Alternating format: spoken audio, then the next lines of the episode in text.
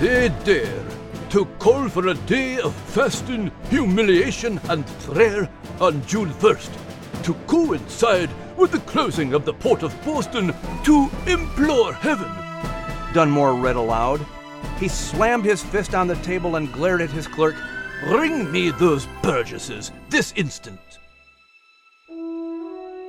Welcome to the Epic Order of the Seven, the podcast, with your hosts, Max, Liz, and Nigel.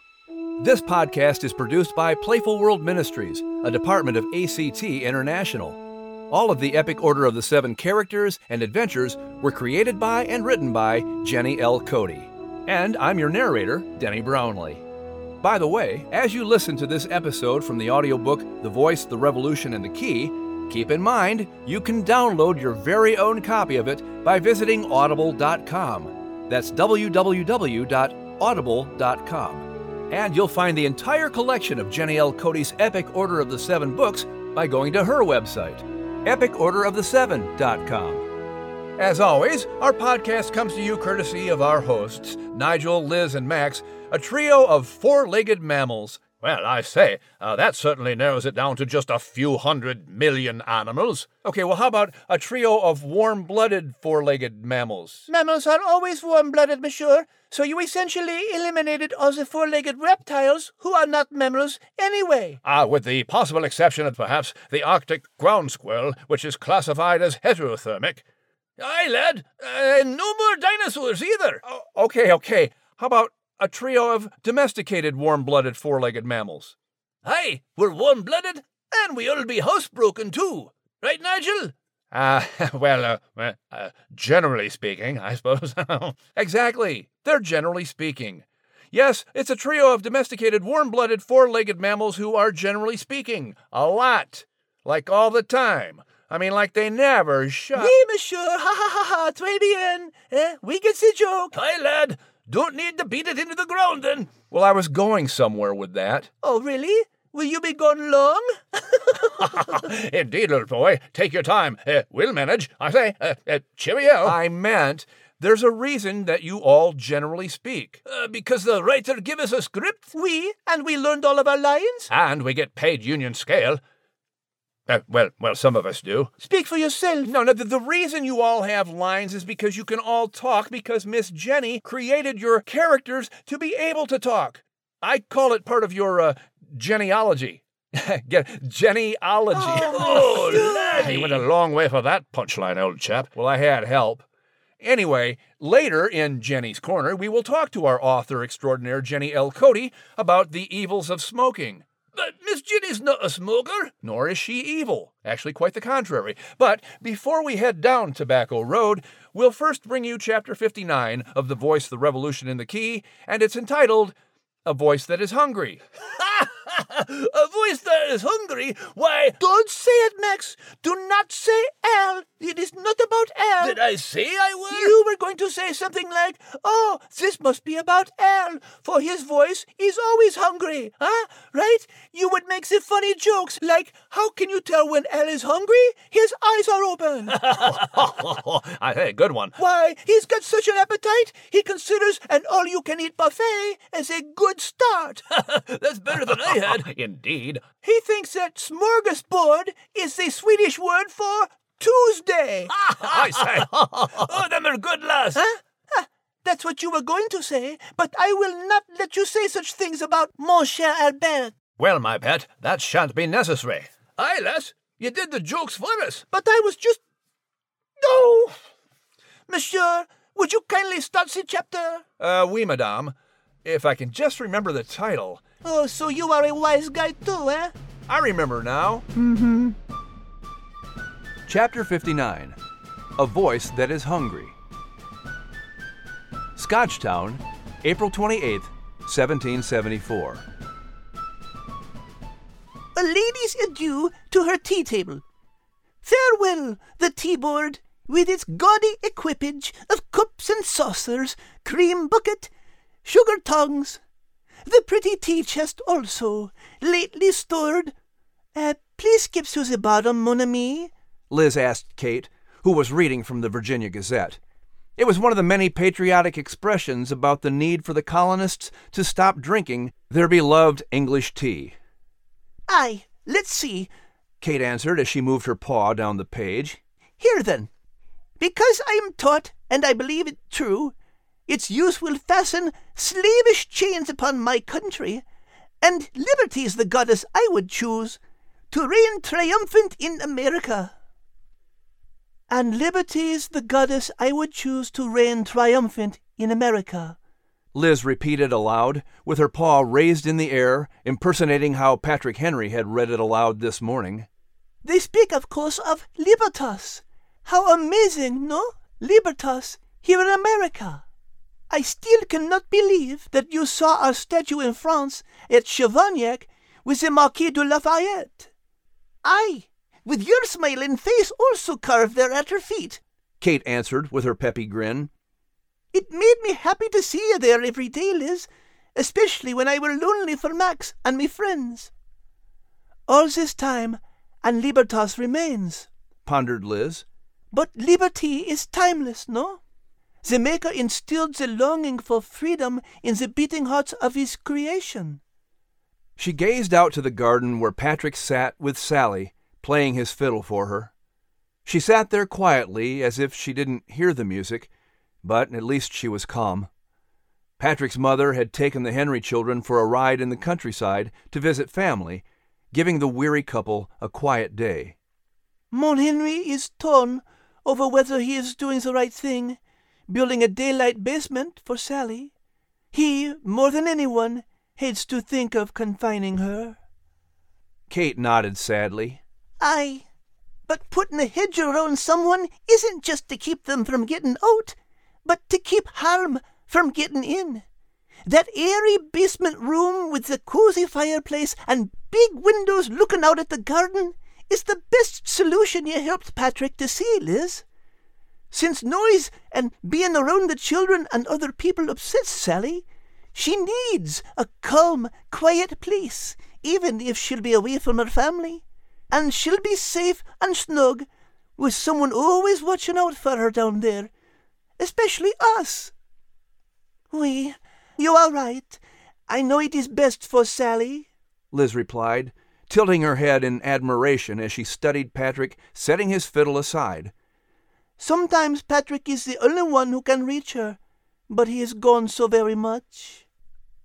Patrick leaned over and picked a white daisy from the patch he had planted there in the garden just for Sally. He handed the flower to her and tenderly cupped Sally's face in his palm as he spoke softly to her. He longed for his sweetheart to mentally and emotionally return to him, even for a moment. Liz smiled sadly, seeing Patrick's calm way with Sally. He is so gentle with her. The way he brushes her hair and feeds her like a child is sad, yet so very beautiful, no? Kate let go a heavy sigh. Ah, but the lassie doesn't seem to want to eat when he's not around, which will be happening more and more in the days to come. I worry she'll be hungry without saying a word about it. Liz's eyes widened. A voice that is hungry. That is the next part of the fiddle's riddle. We are long overdue for the next part of the riddle to unfold, especially with all that is happening with Boston and other unrest in the colonies. Her tail whipped back and forth as she saw Patrick help Sally to her feet. He put his arms around her to guide her back to the house, leaving his fiddle sitting on the bench. It is time we received an update from Gillamon. Once Patrick had taken Sally inside, Liz and Kate quickly ran through the hedge of aromatic boxwoods to reach the bench on the far end of the garden. Liz picked another daisy and looked around to make sure no other humans were nearby. She then softly pulled the flower stem across the strings of the fiddle. Musical notes rose into the air as they had done since Patrick Henry's childhood. Hello, Liz and Kate. I've been expecting you, ladies. Kate's eyes widened to see the magical golden notes rising with the words inside. Good day, Gillamon. I never got to see this. If only Patrick knew what his fiddle could really do. Liz smiled to see Kate enjoy the wonder of the magic fiddle. Bonjour, Gillamon. It has been a long time, but can you please tell us about the next part of the riddle? Does it have to do with Sally not eating? It does have to do with not eating, but not just for Sally. Patrick needs to get all of Virginia to not eat when he gets to Williamsburg. Kate and Liz shared confused looks. What a strange idea, Gillamon. You mean like a fast? What's happening in Williamsburg?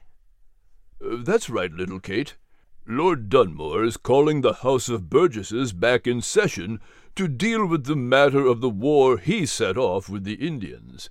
In his zeal to pursue land out on the frontier and settle the boundary dispute between Virginia and Pennsylvania, he made things worse. A military force he sent to the area ended up killing some friendly Indian allies. The Indians are now on the warpath, attacking and killing settlers. Governor Dunmore wants the Burgesses to approve funds to raise an army to send to the frontier. So after a year, he has reluctantly called them back to Williamsburg. Patrick will be leaving in a couple of days. Liz wrinkled her brow. Lord Dunmore has set off a war with the Indians on the frontier? I hope it will not drag on like the last war. Does fasting have something to do with this war, as when Samuel Davies called for prayer and fasting in the French and Indian War? You have the exact right idea, Liz, but prayer and fasting will not be for Dunmore's war. While the Burgesses are in Williamsburg, word will arrive about London's harsh response to Boston's uh, Tea Party. Patrick will need to lead the charge for how Virginia will respond. Liz's mind raced. Then I must return to Williamsburg. Kate can stay here with Sally. Kate, you will be able to reach Sally while Patrick is gone. She will respond to you. Liz, Nigel will meet you in Williamsburg to fill you in on all that has happened with Benjamin Franklin in London. Share with him what I've told you here. You and Nigel must make sure Patrick meets a man by the name of George Mason. It is time for things to unfold rapidly now in your mission with Patrick Henry. The rest of the riddle will all come to pass very soon. How do you mean Sally will respond to me? Kate wanted to know. Am I supposed to talk to her? Liz continued to pull the daisy stem across the fiddle, but the notes stopped rising. He is gone, mon ami. She turned to Kate and smiled with a paw on the Westie's shoulder. If you feel led to talk to Sally, do not be afraid to do so. I know she will be in good paws with you. A shadow passed overhead. It was Cato. Uh, for now, I must ask Cato to allow me to be in good wings with him. Williamsburg, May 19th, 1774. Have you read today's Virginia Gazette? Richard Henry Lee exclaimed, holding up the paper as he met Patrick Henry outside Charlton's coffee house. England is going to close the port of Boston. What? Patrick Henry gasped, reaching for the paper as the men stepped inside and sat down. He immediately started reading the details of the rumored Boston Port Bill. The port will close on June 1st and remain closed until Boston pays for the destroyed tea. Only military supplies are to be shipped to Boston, along with troops to administer them, no doubt. He leaned back in his chair and frowned. Britain is going to strain the Bostonians like tea for every penny of damages, while redcoats fill the streets of Boston once more. Richard nodded and pulled out a letter he had received from London. My brother writes that Lord North told the House of Commons that he would not listen to the complaint of America until she was at his feet. Members of Parliament even joked of sending gunpowder tea to be taken with a smack of British spirit. He slapped the letter on the table. The colonies are being viewed in open rebellion, and we should expect more coercive measures soon. Also, it is rumored King George may replace Governor Hutchinson with General Gage. John Hancock, Samuel Adams, and two others have been ordered to be returned to England in iron fetters, Patrick further read, looking up at Richard in stunned disbelief. Closing the port of Boston, a military governor with troops in the city, threats of carrying citizens to England in irons? Virginia must respond immediately to these actions against Boston. He glanced over to see George Washington at another table. Seated next to Colonel Washington were two other Burgesses, also colonels, who had served under his command in the French and Indian War. 53 year old Andrew Lewis represented Botetourt County in the southwestern part of Virginia. His 38 year old brother Charles was from Augusta County, representing the northwestern part of the state. Can you imagine redcoats marching through Williamsburg? Richard asked. Patrick folded his arms over his chest and shook his head. The last thing we should do is give Dunmore a regular army under his control for the Indian crisis on the frontier. County militias will keep military control with American citizens, not the royal governor. He pointed to the three colonels. When troops were needed in the French and Indian War, Reverend Samuel Davies rallied the able bodied young men to swell the county's militias. Virginia's toughest fighters and those most knowledgeable about Indian warfare are those Scots Irish long riflemen out on the frontier, Richard added. Aye. The time I spent with my Uncle Langloo in the wilderness taught me that, Patrick replied, remembering that experience with fondness. My uncle even showed up at my wedding with two young men he was training. One of them, Samuel Crowley, ended up marrying Sally's friend Elizabeth, they moved out to the frontier, and Samuel has become one of Andrew Lewis's best scouts. Perhaps Dunmore doesn't realize Virginia already has the finest warriors to meet the Indian threat, Richard offered. On the contrary, I wonder if Dunmore realizes it all too well. Patrick thought a moment. When we take a stand against England's treatment of Boston, Dunmore will be threatened again by political opposition and dissolve the House of Burgesses but he can't dissolve military opposition as easily. If England were to come down hard on Virginia, as it has on Boston, the militias under the command of the Lewis brothers would be a formidable fighting force. I wonder, would Dunmore feel threatened by Virginia's own militia without British redcoats here to protect him? Richard's eyes widened and he furrowed his brow. What are you thinking, Pat? I'm thinking Virginia first needs to be alerted to the threats against Boston. I predict we will soon need to be ready to take up arms. Lord North has singled out Boston to make her pay for her crimes, and he likely underestimates how the other colonies will respond. But if the British Lion can come after one colony, it can and will come after all the colonies, Patrick replied. We need action but the conservative Burgesses will only want to send more weak petitions to London to protest the Boston Port Bill.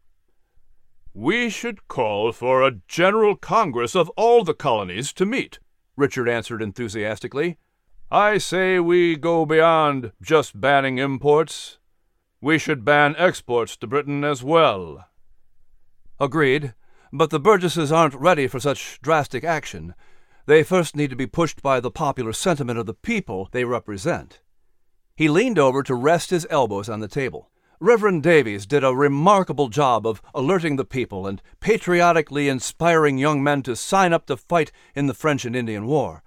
But he also called on the people to pray and humble themselves before God. What if we were to call on the people to do the same for Boston, to show Virginia's support for our sister colony? Sound the alarm. Oppose British tyranny. Rally the people of Virginia, but appear as harmless as doves, Richard said, nodding. I like it. After all, who could object to prayer? Lord Dunmore, Patrick quipped, with a flash in his eyes, especially after we make the people hungry for the goddess of liberty to reign over them, not a tyrannical king or a scheming governor. Council Chamber, Capitol Building, Williamsburg, May 23, 1774. Patrick Henry, Richard Henry Lee, Thomas Jefferson, and a few of the younger, more liberal burgesses were seated around the table of the council chamber, poring over law books and precedent journals by the dim candlelight. Together they sought to come up with Virginia's resolution against the Boston Port Bill and head off another round of spineless petitions to Parliament. Thomas Jefferson had just found an old Puritan precedent they could use, and the men were busy drafting a resolution for a day of fasting, humiliation, and prayer.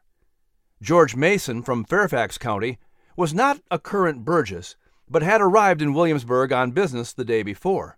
He was delighted to get word that Patrick Henry was speaking that day and sat in the balcony of the House of Burgesses listening with undivided attention to the famed ruler of the house.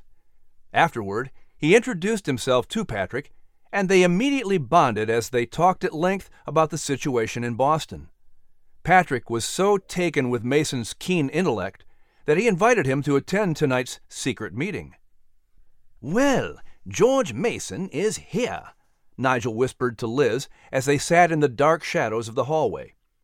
I am not certain why Gillamon wanted us to ensure their meeting, but he and Patrick seem to have hit it off quite splendidly. Gillamon always has his reasons, Liz answered. You may wish to keep tabs on Mason to shed any light on their relationship. Will do, my dear, Nigel assured her, clasping his paws behind his back. It is good to see these brilliant men taking action. Al and I overheard King George declare, The die is now cast. The colonies must either submit or triumph. Oui, the die is cast. It is clear that these men will not submit. But I cannot believe that more trouble is coming beyond the Boston Port Bill, Liz lamented. When Patrick learns about the other coercive acts passed by Parliament, oh la la, he will be even more furious. Those acts are beyond coercive. They are utterly intolerable, Nigel ranted clucking his tongue and shaking his head as he recalled all he had learned before leaving London. The Massachusetts Government Act will take away the colony's charter. The Impartial Administration of Justice Act will send royal officials charged with capital crimes to trial in England, not in the colonies, like Captain Preston and his men after the Boston Massacre. The revised Quartering Act will allow British soldiers to take over private homes to house troops. The Quebec Act will set up permanent administration in Canada and extend Canadian borders, taking away land earmarked for the colonies. Intolerable, all of them. And once General Gage takes over as a military governor and lands eight regiments of troops, Boston will suffer greatly. Liz slowly shook her head. I know Mon Henry wants immediate action, but this will take a little while. His idea of a day of fasting, humiliation, and prayer will move the people, and the people will then move the burgesses. But first, the voice that is hungry will no doubt move Lord Dunmore. Council Chamber, Capitol Building, Williamsburg, May 26, 1774. Governor Dunmore picked up the morning's Virginia Gazette, and his face turned red as he saw what the House of Burgesses had passed two days earlier right under his nose. Robert Carter Nicholas was chosen to present the resolution to the House, and it was unanimously adopted with no discussion. They dare to call for a day of fasting, humiliation, and prayer on June 1st, to coincide with the closing of the port of Boston, to implore heaven to avert from us the evils of civil war, to inspire us with firmness in support of our rights, and to turn the hearts of the King and Parliament to moderation and justice. Dunmore read aloud. He slammed his fist on the table and glared at his clerk. Bring me those burgesses this instant. As they had done before, Patrick Henry and the rest of the burgesses climbed the steps of the Capitol building and crowded into the council chamber upstairs to receive the wrath of Virginia's royal governor. Lord Dunmore scowled and held up the Gazette.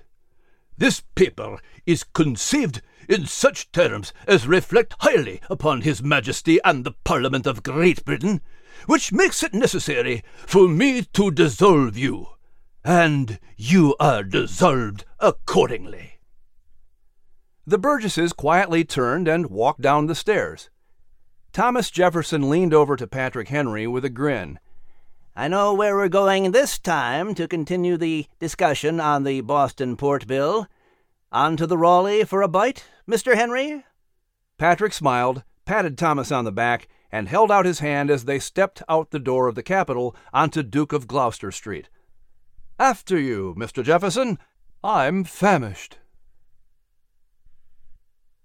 Raleigh Tavern, Williamsburg, May 26, 1774. Eighty nine former Burgesses met and signed another agreement to halt the import of British goods, but stopped short of calling for an annual intercolonial meeting, as Patrick Henry and Richard Henry Lee wanted.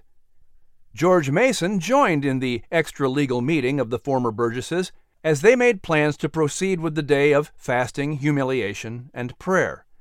Flags would be lowered to half staff, bells would toll, businesses would close, and the people would call on Almighty God to help the people of Boston.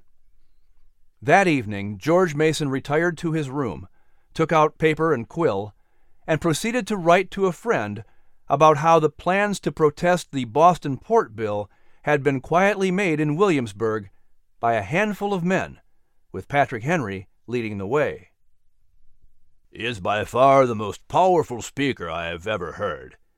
Every word he says not only engages, but commands the attention, and your passions are no longer your own when he addresses them.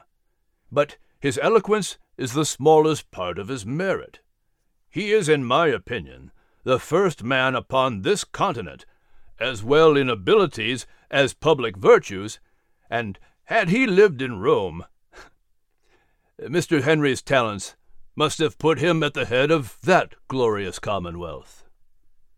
I couldn't agree more, old boy, seeing how I was there to observe that glorious Roman commonwealth. Nigel beamed with pride from the shadows. Now, to see what happens as the voice that is hungry is heard throughout Virginia. I believe the first man upon this continent will no doubt get his first Continental Congress, indeed. Ah, such stirring words for describing Mon Henry. Aye, lass, they don't make speakers like him much any more. Indeed, as has been illustrated time and again, Patrick Henry was such an upright, solid Christian man, strong family man of great moral fibre, and of course an eloquent speaker. But? Well, it's something I've always struggled with a bit regarding Patrick and so many of his contemporaries, especially those Virginia fellows, is how they could put so much of their existence into cultivating that dreaded tobacco. Hi, lad, I see what you mean. Everybody knows tobacco be bad for you. We, so in today's Jenny's Corner, we shall ask Jenny, who is also a native Virginian, about this affinity for that awful plant. Bonjour, Miss Jenny. Hey, Liz. What's on your brilliant mind today? Well, someone asked us about the colony of Virginia. It seems we often hear references to Virginia and tobacco, even in this book. Uh, could you comment on this, madame? Many times you'll see references to tobacco. Didn't Patrick and George and all the Virginians, didn't they know that tobacco was bad for you? Well, no, they didn't. At the time, tobacco was one of the most profitable crops in all of North America, especially in Virginia, and that's where a lot of the Virginia Tidewater money came from, was farming tobacco.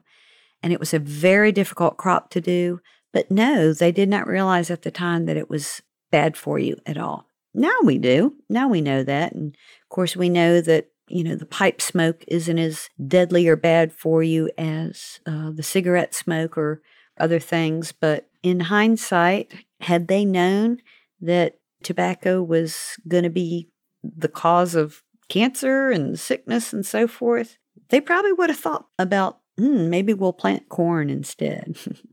Aye, lass, that's good to know. Uh, but it do bring up a question then. Uh, dare I ask, uh, what's that, Max? Well, if them colonial lads had been growing corn instead of tobacco, We? they could have made all kinds of corn cob pipes, but wouldn't have had nothing to put in them. Hmm. I'll bet these are the kinds of questions that keep you up at night, don't they? Well, now that you mention it, Ah, bless your heart. Uh, but hold that thought, mon ami, as we will get some inside scoop that may let our colonial friends uh, off the hook about tobacco. For we now go to the newsroom for another edition of Nigel's News Nuggets. Greetings from the newsroom. Nigel P. Monaco here with some surprising historical nuggets about tobacco. In the past 50 or 60 years, of course, plenty of research and simply hard facts about the detrimental and even deadly effects of tobacco have been well documented. But that hasn't always been the case. In fact, quite the contrary in some circles. Uh, centuries ago, tobacco was thought to be a remedy for toothaches and earaches. Why, one was instructed to blow smoke into the ear canal. I say, blowing smoke indeed, what? Even in colonial times, and more recently, tobacco was used as a topical treatment for poisonous reptile and insect bites, and even as a remedy for constipation and abnormalities in various internal membranes, like uh, nasal polyps, for example. And even less than 100 years ago, tobacco was used as an antiseptic for cuts, athlete's foot, and even ringworm.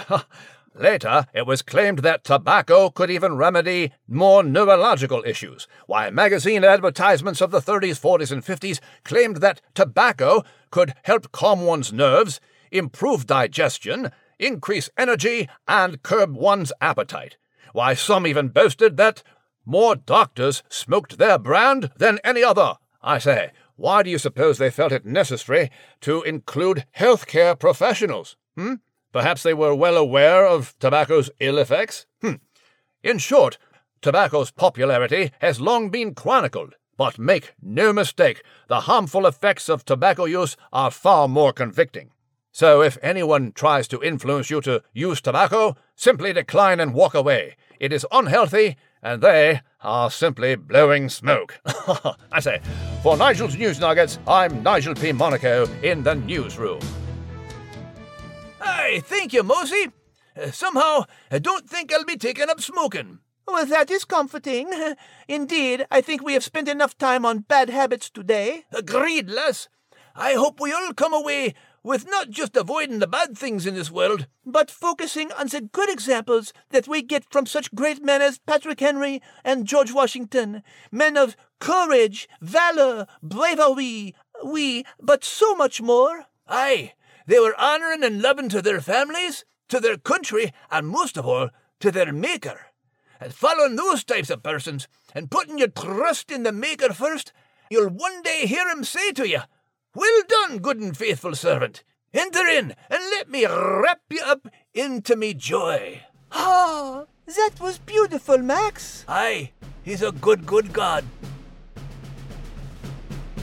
Once again, the Epic Order of the Seven, the podcast, is produced by Playful World Ministries, a department of ACT International. All of the Epic Order of the Seven characters and adventures were created by and written by Jenny L. Cote. And remember, you can download your very own copy of the audiobook, The Voice, The Revolution, and the Key by visiting audible.com. That's www.audible.com. And you can find the entire collection of Jenny L. Cote's Epic Order of the Seven books by going to her website, www.epicorderoftheseven.com. And I'm Denny Brownlee. Thank you for listening, and join us next time on the Epic Order of the Seven, the podcast. Have a grand day. A bientôt, mes amis. Huzzah! And ta ta! And always remember, you are loved and you are able.